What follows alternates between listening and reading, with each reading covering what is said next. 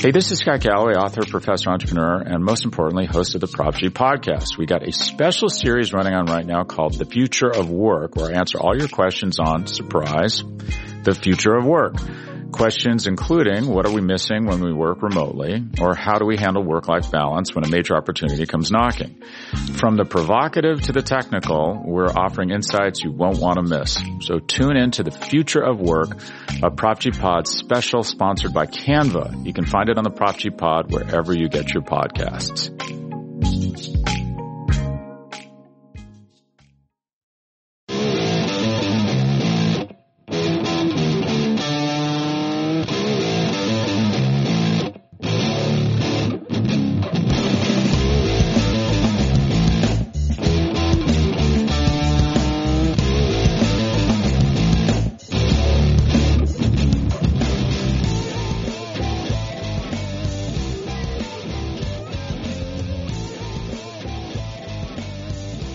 Hello everyone and welcome to episode 341 of the Battery Power Podcast. It's a bit of an emergency podcast today, uh, and back with you for the first time in maybe 36 hours, uh, is Eric Cole. I am Scott Coleman. Eric, how are you doing? I'm doing well, man. Long time no see. I'm pretty excited to have main host Scott Coleman carrying the reins on the, this emergency pod. This is my second time hosting a podcast. Of course, I co-host with Eric and Brad have done it many times and shout out to Sean who's doing a great job with the Daily Hammer. Uh, but we'll see how this goes today. We're getting together. Eddie Rosario, King Eddie, playoff hero Eddie Rosario is back with the Atlanta Braves. Uh, just a few moments ago, the team announced a two-year deal, $18 million for Eddie Rosario, a club option for 2024. Uh, Eric, your thoughts on the move and, and what this means for the team? Well, it was pretty clear that they needed to make a move for at least one more outfielder. Um, the the guy who probably had the best chance to start in center uh, was Christian Pache, who obviously was included in the Matt Olson deal. And after that, you have Adam Duvall, Ronnie when he comes back, and well, after that, it was getting a little bit dicey going into coming into camp. So they obviously had to make at least one move. They may need to add another one, but they could, you know, I could see them trying to get away with it for maybe a month, month and a half or so to make what they have work at the moment.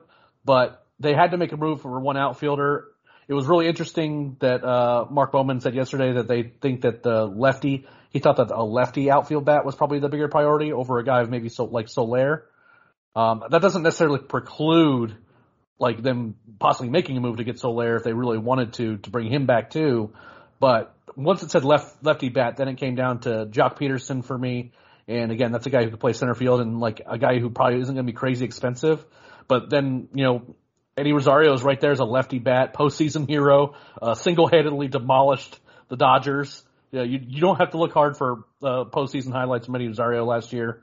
Uh, just seemed like every hit that he had was like really important to multiple game-winning hits. Uh, performed well after the trade deadline too. Once he got back from that injury, he performed well he's not a guy that has to carry the offense, but he does seem strike up me as a guy that he will have stretches where he's just, you know, again, kind of like he was in the postseason, just absolutely wild and uh, similar to Ozzie in that regard. He'll just go wild for a while and, you know, really be able to like, you know, if the rest of your offense isn't clicking, it doesn't really matter because he's going nuts. So I like the move a lot. I mean, it's a two year deal, not for a lot of money. Um, you know, maybe you thought that maybe one thinks that Eddie wasn't going to get quite that much on the free agent market, but you'll probably get a good bit of that back just from pure like marketing stuff on the Brave side, considering what he did in the postseason. There's a club option on it, so there's if he does outperform or at least perform to expectations, then you can keep him around for an extra year. I mean, it, it, it's it's hard to be upset at a deal like this when it's just not for a lot of money, yeah. and it's for a guy who we've seen give real production. Yeah, at nine million dollars, you're right. I mean, I think there's some real upside here. Um, as good as Eddie was in the NLCS, I don't think you can really expect him to be Babe Ruth 2.0 for an entire season. Uh, but but this is a guy who has been a really solid big league hitter for a long time. He of course came up with the Twins, um, a significantly above average hitter during his time in Minnesota. Um, a guy who hits for power. He gets on base at a decent clip. Um, and I, one thing I really like about Eddie, in addition to the left-handedness, which I think is important for this lineup with all the right-handed thump, uh, Rosario is a pretty versatile guy where you can put him in the lineup. Like he led off in the playoffs, but I also think if you want to drop him down a little bit to fifth or sixth or seventh, uh, you can put him there. So I think this lineup really as a whole has a lot of mixing and matching that you can do. Similar with Ozzie Albies, you can move him around a little bit. We'll see how Brian Snitker wants to utilize Matt Olson um, with his mix of power and on base. And then of course, what Rosario also provides is just some cover in the outfield because I think that's something we should probably touch on a little bit here. And you noted Adam Duvall and maybe Marcell Ozuna, uh, depending on how the team feels about him defensively. But other than that, until Ronald gets back, um, you know, it, it, was pretty bare out in the outfield. And I think for the, the amount of dollars you're giving Rosario here, it's not a big deal. It's not a long deal. Uh, I, I think there's a lot to like. And as you said, I think there was, he was an important player to bring back from that World Series run just a few months ago, uh, given just how well he seemed to perform in Atlanta. Well, yeah, and it's important to note too that let's assume that Eddie doesn't just go wild, right? Like, cause if he goes wild, then all of a sudden he's just your everyday left fielder. But if he doesn't go wild, he's just only okay.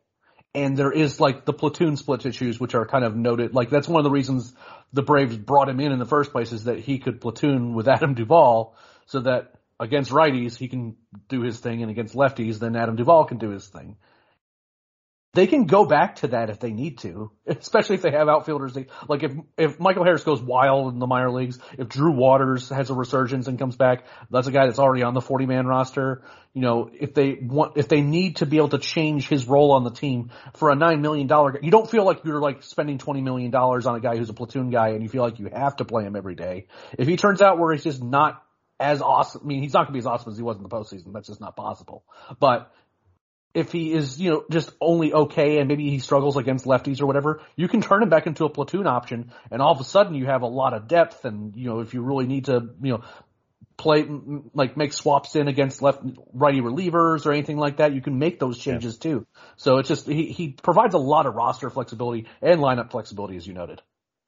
He does. And I think that's another, I think what's going to make this Braves lineup so strong next season is you're absolutely right. If you're facing a tough righty, maybe you move Rosario up. Maybe he bats, I, I don't know, lead off, second, um, cleanup. I mean, you, there's, there's so many ways. If you really look at the lineup, it's kind of like a puzzle. Uh, if it's against a good righty, you know, you know you're going to face Jacob DeGrom and Max Scherzer in a series with the Mets. Maybe you move Eddie Rosario up. If you're going to face a good lefty, and frankly, there are very few good left-handed pitchers right now, especially in the National League. Um, yep. The the ones that are good are mostly in the National League West, who the Braves just don't see a whole bunch.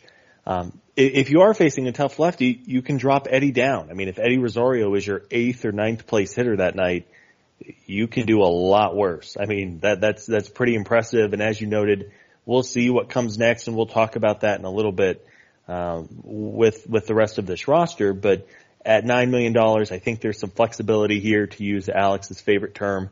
Uh, there's some flexibility. You're not locking yourself into a four-year deal here. Um, I do think this probably excludes them from signing someone like a Michael Conforto or a Kris Bryant, a Nick Castellanos type.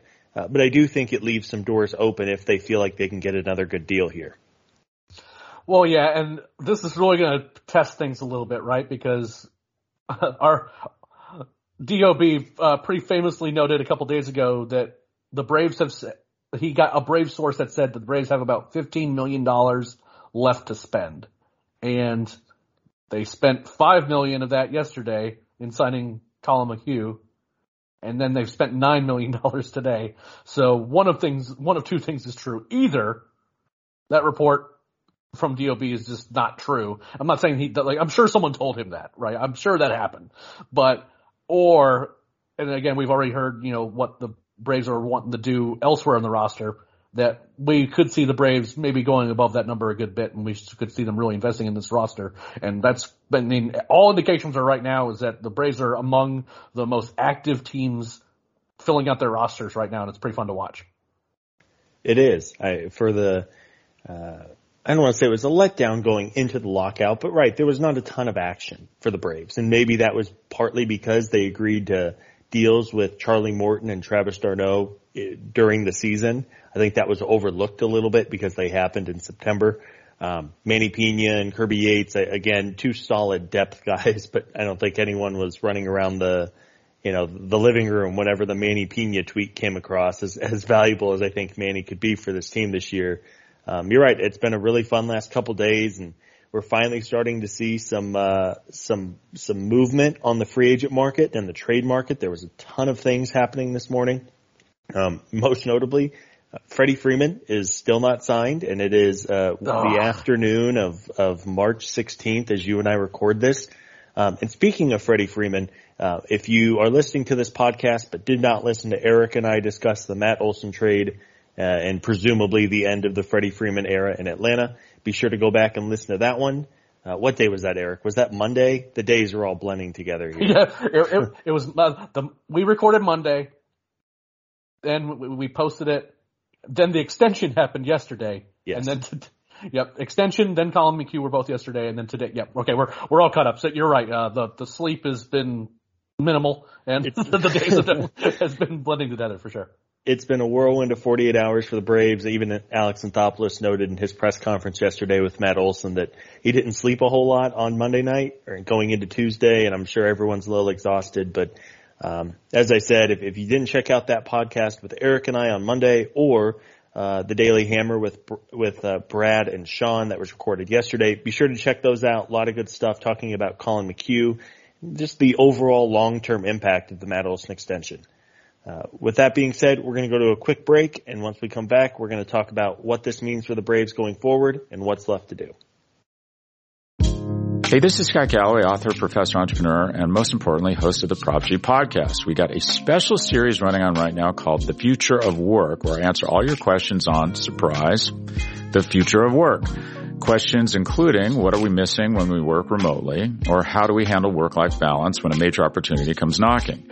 From the provocative to the technical, we're offering insights you won't want to miss. So tune in to the future of work, a Prop G Pod special sponsored by Canva. You can find it on the Prop G Pod wherever you get your podcasts.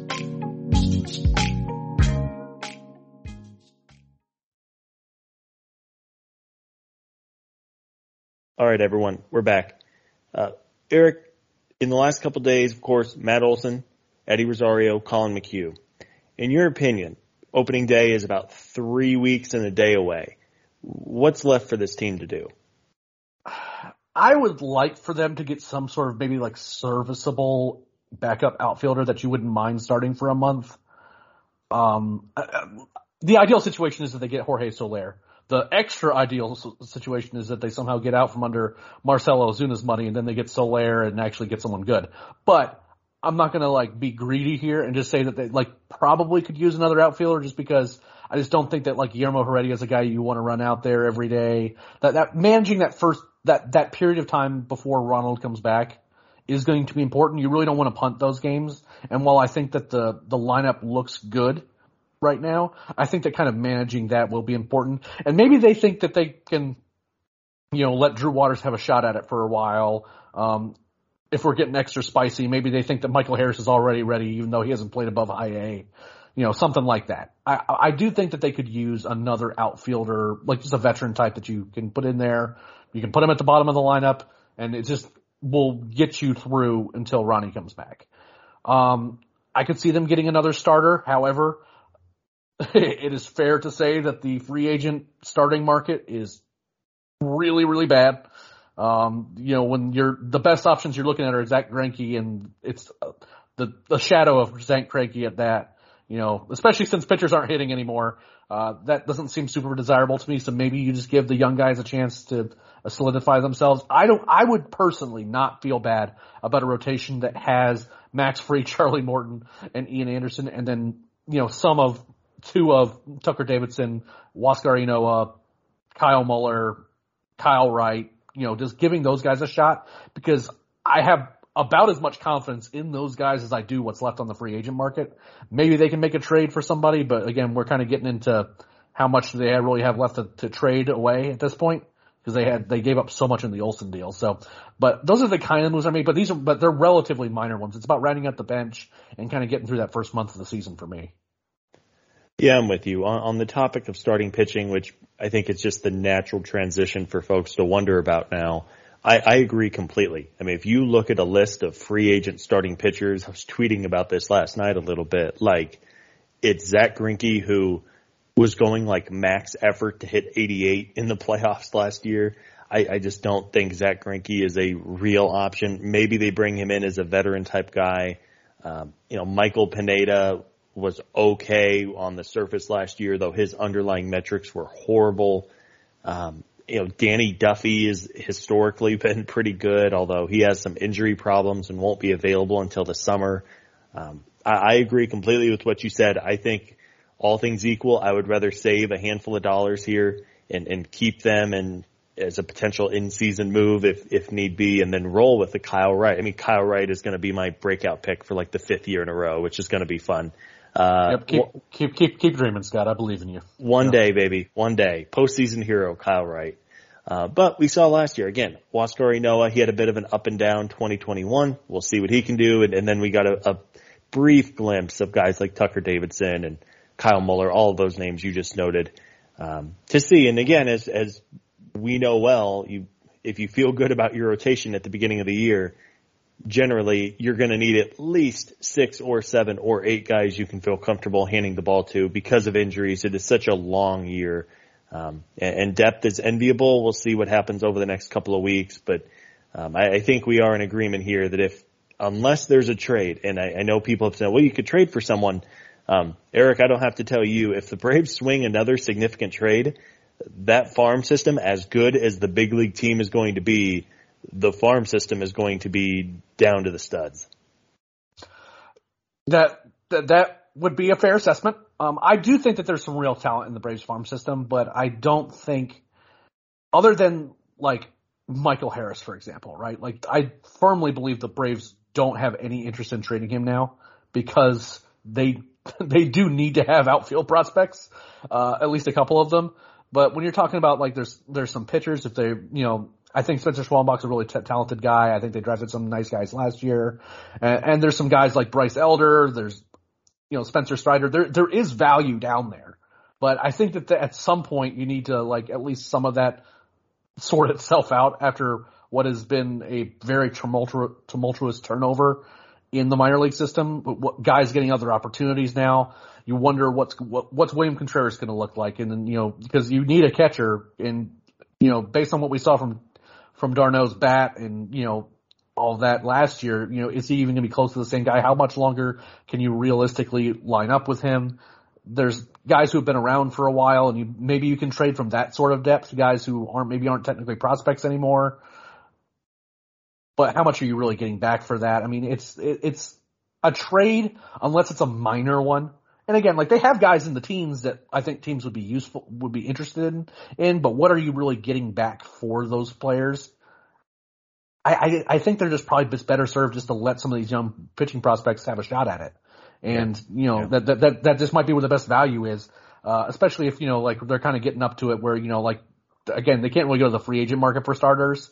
So maybe it's just best, best just to let the young guys try for it, and then you can use your whatever money you have left, or even trade capital to address the needs elsewhere. Yeah, I would agree with you. Um, and then as far as the rest of the roster goes, um, Eric, what were your thoughts on Collin McHugh's deal yesterday? Of course, you and I were not on the podcast yesterday uh, that Brad and Sean did, but Collin McHugh, if you missed that podcast, be sure to go back and listen to it. He is someone who uh, if you look at his underlying metrics, he has a crazy profile. He's kind of the opposite of your modern day reliever. He doesn't throw hard like his fastball sits at 90, but he had some crazy strikeout to walk numbers last year. He's been one of the better relievers in the game the last few seasons. And if you're looking for an added bonus, he even had some experience with the Tampa Bay Rays as an opener, uh, throwing a couple innings at the start of the game, in addition to then serving as a late inning option. So overall, I I really like it. He's kind of, in some respects a junk baller, right? Like you know, like the the, the throwing low nineties and just, but the the spin rates are real. He got again really good whiff rates. Everything else other than the velocity graded out great. And anyone who's gotten work with the Tampa Bay's Tampa Ray Tampa Ray's you know development and you know analytics department is someone that's going to get my attention because if they can really harness what they have and do what the, he did, then I think that they can be really productive players. And this is a guy that's not that far removed from being one of the better pitchers in baseball, period. So it's, it was an interesting move. It's definitely one of those moves that I think to maximize his value, maybe not having Brian Snitker as your manager because uh, I don't ever see him doing like an like much of an opener type thing. Uh, but then again, you know, they sort of did that with Drew Smyly at times. Um, you know, our, our, our intrepid leader, Chris Willis, actually mentioned that in the chat last night. It's that, you know, like maybe you let him see a lineup once and then, yeah. then yeah. you, and then you move on and maybe, and again, they did do that with Smyly at times. So maybe that makes sense to do and maybe that's something that's how they employ him. But I think what ends up happening is he's just a righty reliever arm and a really, really good one. And then all of a sudden, you have Luke Jackson and Mark, Collin McHugh from the right side, and then left side, we don't have to tell anyone who follows the Braves for any appreciable amount of time what they have coming from the left-handed side of, in terms of the bullpen. So, I, again, I really liked the move. It's it's such a cheap move too. That's the thing about that is like yeah. it's not like they're paying they're not paying Collin McHugh Will Smith money. They're paying him five million dollars next year. And yeah. if you're getting that kind of value, and plus you have Kirby Yates coming back, the bullpen I think is going to be a real strength for this team. He only bolsters that. Uh, it makes it a lot easier to deal with right-handed hitters. You know, I'm overall very, very happy. You know, kind of gives Luke Jackson a break from, you know, having to face the toughest right, the, the toughest righties in any given lineup. You can put McHugh in there too. You feel like you can have some confidence in that. Like the move, it, again, you get a bit of team control, which is good, but they're not committing long-term dollars or anything like that. It's yeah. just a really solid move. It is, and it brings depth, and that's something we all know how volatile bullpens can be seems like whenever you feel good about your bullpen, it has a bad year, and whenever you don't feel great about the bullpen, it, it somehow has a good year. Um, let's hope. I mean, I, I feel really good about the bullpen. I think you do too. Um, and there is some, some genuine depth here. I mean, you talk about, as yep. you just noted, the night shift, that, that quad of pitchers. You add Collin McHugh, hopefully Kirby Yates, who it seems like a lifetime ago, but to refresh everyone, Kirby Yates was like genuinely one of the best relievers in baseball just a couple of seasons ago with San Diego. Like he had historically one of the greatest closer years uh, ever in terms of war. He was genuinely unhittable. And you talk about maybe adding in him, I don't know, June, July. Maybe he isn't quite as good as he was back then, but this bullpen has some very legitimate arms. And um, as we've said, I mean, you can never have enough good relief pitchers. It's a six month season. It's easy to remember that as good as uh, Matzek and Minter were in the playoffs last year, there was a point when both of them were really struggling during the regular season, right? Like Minter got set down to Gwinnett, uh, Matzek. too. Yeah, I mean, yes, right. Yeah, who can our our uh, our calm and collected ninth inning closer, Will Smith. Um, you know, other than other than Luke Jackson, there was really not a ton of consistency with the bullpen last year. And then, of course, the playoffs came around and they became unhittable for a month. Um, so I, I like the Collin McHugh deal a lot. I wanted to make sure you and I had a chance to talk about him a little bit uh, on this podcast. Um, Eric, any final thoughts on on this roster as a whole? I think I think it's really rounding out well, especially compared to maybe 48 hours ago where there was so much uncertainty um, we, have talked about maybe adding a starter. I think the bullpen is probably set, um, and, and, maybe another outfielder. We'll see. I'm curious to hear if we uh, if we hear from Anthopoulos today, if he talks like Rosario is the only move, or if maybe there's something else coming here. Uh, but any final thoughts on the roster as it stands today? Uh, again, the, the only place that the ha, there's a, a, still a question is in the outfield, but the Rosario signing helps a lot. I was just doing the math in my head. This is kind of a little off topic from the big news of the day. When Yates comes back, I think I did the math correctly, and that there's the Braves have seven guys that I wouldn't be like super upset that they put in a like a high leverage situation. Uh, there's hmm. certainly guys I have more confidence than others, but if you kind of do the math on it, I mean, it's you know Luke Jackson again. He's probably the lowest, the lowest confidence, but he's better than people give him credit for. Then you have Kirby Yates again, assuming he gets back healthy. Now you have Collin McHugh. Then Minter, Matzek, Smith. I feel like I'm forgetting somebody now. Maybe um, it was um, just six. Minter. Did you mention Minter? Uh, yeah. Yeah, uh, min, min, yeah, but whether it's six to seven guys, we'll yeah. say that because I'm just going to go ahead and just hedge the fact that I might have forgotten a name that's important. But regardless, if you have that many guys that you feel good about, I mean, one of those guys is not going to pan out this year. I'll go ahead and just put that out there into the world is that there's one of those guys is going to have a bad year. It's just what happens with bullpen arms. Uh, and maybe Yates does not come back healthy. Maybe that's where the, the, the wrinkle in that is. But the Braves have some real depth there. They're set at multiple positions, particularly around the infield now.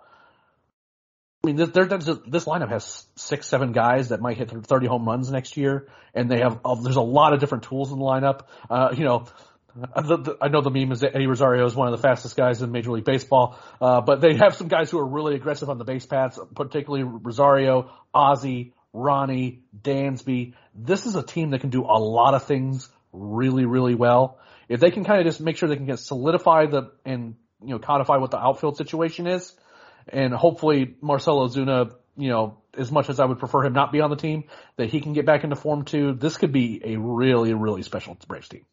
Yeah. Yeah, they haven't updated as of yet, but I was looking at the projected roster or projected standings from Fangraphs and uh, Baseball Reference, and I believe um, as of last night, the Braves were projected the second most wins in baseball. They had the Braves at 92. believe they were tied with the Blue Jays and the Yankees, maybe the Mets as well. Uh, the Dodgers are projected the most at 94, and they seem like a team that will add more here. And again, it's just projections, right? It's just fun stuff for you and I and fans to look at. But um, as you yep. noted, this this team on paper looks. It, eh, there's really no weakness that I see. I think it's well rounded. I think there's depth. I think the lineup could be. Uh, I think it's going to be one of the best in the game. Um, defensively, it should be pretty good, especially once they get Ronald back in the outfield. Um, and as we as we've talked about on this podcast, I think the starting rotation is the one area where I think there's some real question um, after the big three. Um, but most teams, very few teams, are going to go into the season with five like absolutely locked in starting pitchers who they just pencil in for 150 innings, right? Like that's yeah, that, that, just doesn't happen. There's very, I mean, like the Dodgers and maybe like the Mets with their yeah their half billion dollar rotation. Yeah. yeah, the, the investments in the offensive side a little less, a, a little less good, but they definitely spent some money to make that rotation reasonable. They have. So, um, and then, you know, the, there's still more action to, to be had. I mean, just, we mentioned this morning a lot of moves. Kyle Schwarber signed a four year deal with the Phillies. Um, Seiya Suzuki signed a five year deal with the Cubs for $85 million.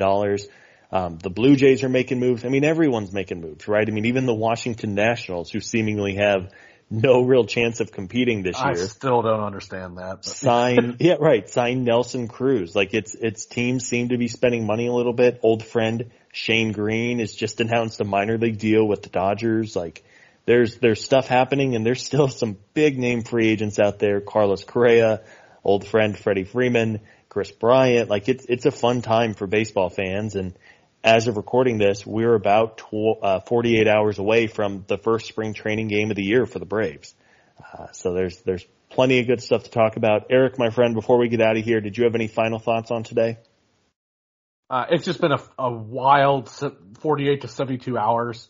Uh, I just want to take a second to thank everyone for supporting the podcast as much as they have in the last few days.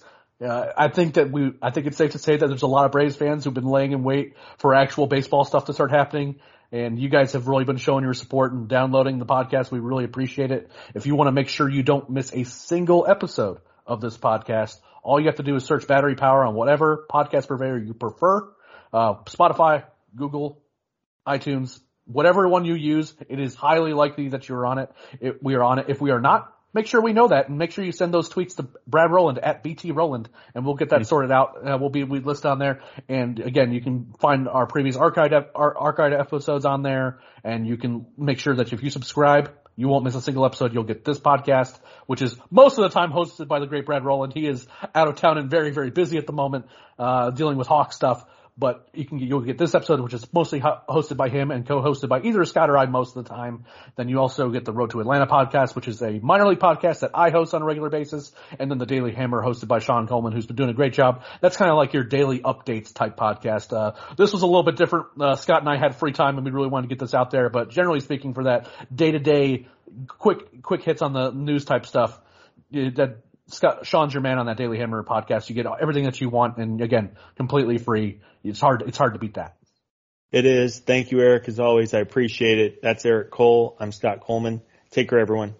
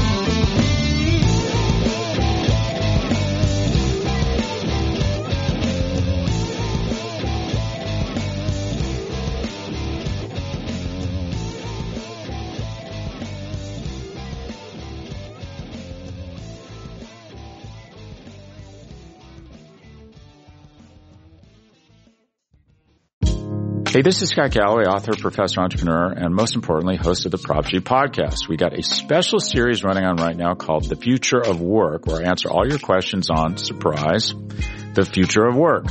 Questions including what are we missing when we work remotely or how do we handle work-life balance when a major opportunity comes knocking? From the provocative to the technical, we're offering insights you won't want to miss. So tune in to the future of work, a Prop G Pod special sponsored by Canva. You can find it on the Prop G Pod wherever you get your podcasts.